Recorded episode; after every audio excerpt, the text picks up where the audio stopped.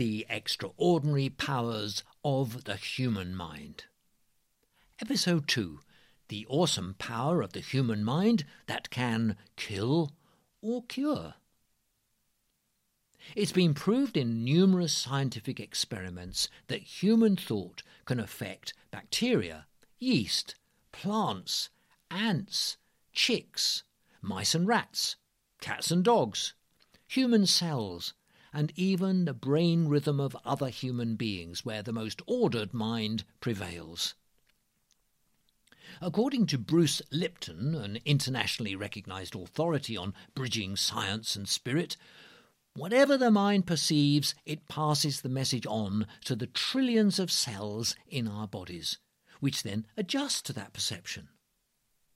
You've probably heard of the placebo effect, but you might be less familiar with its opposite, called the nocebo effect.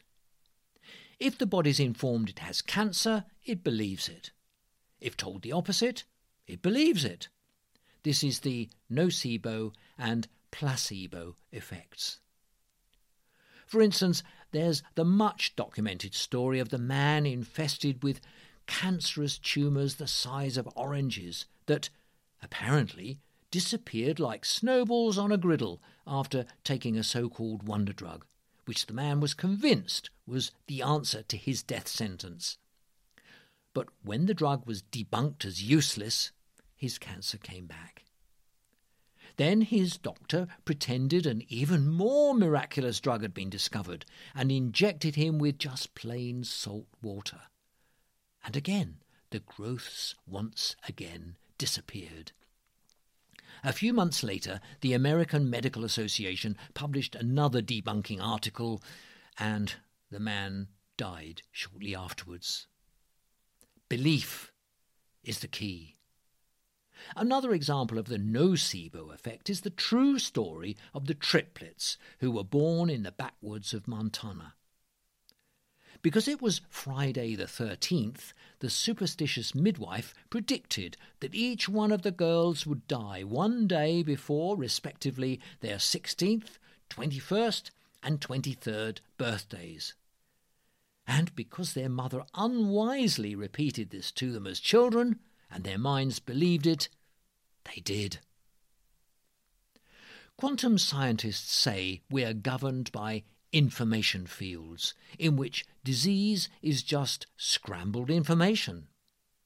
So, is the nocebo effect a case of the mind creating one of a million probabilities that exist out there? Scientists, by the way, call this the observer creates reality. The mind mentally constructs a scenario which is then projected back as a reality. On the positive side, could this theory be used as a healing modality? The nocebo effect works with plants too. In his book In Resonance with Nature, Hans Andeweg tells of how he found that when he told a landowner that his trees were in bad shape, they took on that bad shape from the moment of his diagnosis. And this gives us a clue as to where the energy comes from to bring about change.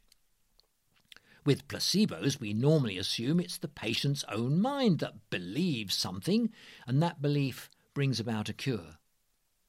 But in Hans Andeweg's case, it couldn't be true that the trees had a belief. It had to be his belief that was the governing factor. He was convinced the trees were sickly, and they became sickly. As far as the landowner was concerned, his trees had been mostly perfectly healthy until Andeweg had been called in. Now, I don't wish to muddy the waters here, but I suspect this might have been a case of what's known as retrocausality or backward causation. This is a concept of cause and effect in which an effect, the sick trees, precede its cause in time, Andeweg's diagnosis. In the quantum world, there's no such thing as time and space. All time is now. In fact, Einstein insisted The distinction between past, present, and future is only a stubbornly persistent illusion. But let's not go further down that rabbit hole now. From our contention that Andeweg's belief played a crucial role, we could extrapolate that when a miraculous cure happens, it could be the belief of the medical practitioner that's as important as the patient's. The annals of medicine are full of stories of unexplained and extraordinary healing. Often what all the disparate examples have in common is that the healing is preceded by some kind of profound personal change. One doctor said, The patient who begins their journey is a different self from the one who ends it.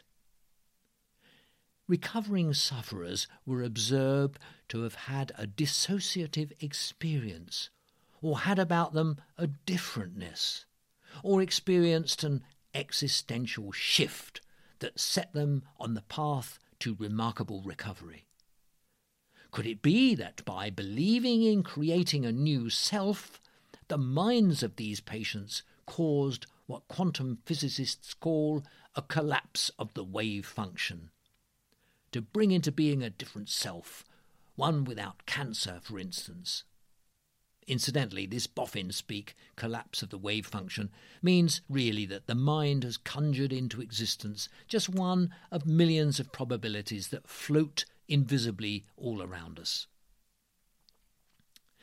The earlier mentioned Bruce Lipton, in his groundbreaking book, The Biology of Belief Unleashing the Power of Consciousness, Matter, and Miracles, the author documents proof that it's the mind's perception of the environment, not our genes, that controls life at the cellular level. The mind passes messages to the body's trillions of cells which act on those messages. If told you have cancer, the body believes it, the nocebo effect, but when told the opposite, the body accepts it, the placebo effect. In one experiment, a group of cancer patients were injected with plain salt water. Thinking they were being treated with chemotherapy, they lost their hair. In another experiment, doctors found that the more dramatic the treatment, the bigger the placebo effect. Big pills seemed to work more effectively than small ones. And even though the medication was inert, it seemed to spark a physical mechanism as real as any drug. Not only did it relieve pain, it also slowed the breathing and heart rate, just as opioids do. So, be careful of the power of belief. This belief is the reason that medical diagnoses often become self fulfilling prophecies. People often heal themselves when they've been convinced that a healing has taken place. Their unconscious minds then manufacture what's necessary for a cure. It's been proved scientifically that if a treatment signifies care and hope to the patient, it often works. But this belief effect isn't confined to healing. Addressing the topic of drugs trials, Bruce Lipton talks of the experimenter effect he says that if the trials are paid for by the pharmaceutical companies, the outcome is often in their favour. This is not because of cheating, but rather because the mindset of the experimenters influences the outcome of the experiment. He points out another interesting observation that 95 to 99% of our body is controlled by our subconscious, which has mostly been pre programmed by the age of six. After that, it needs to be reprogrammed to counter negative traits. This would explain how emotional traumas experienced as a young child will often manifest in physical, mental, or emotional illness much later in life.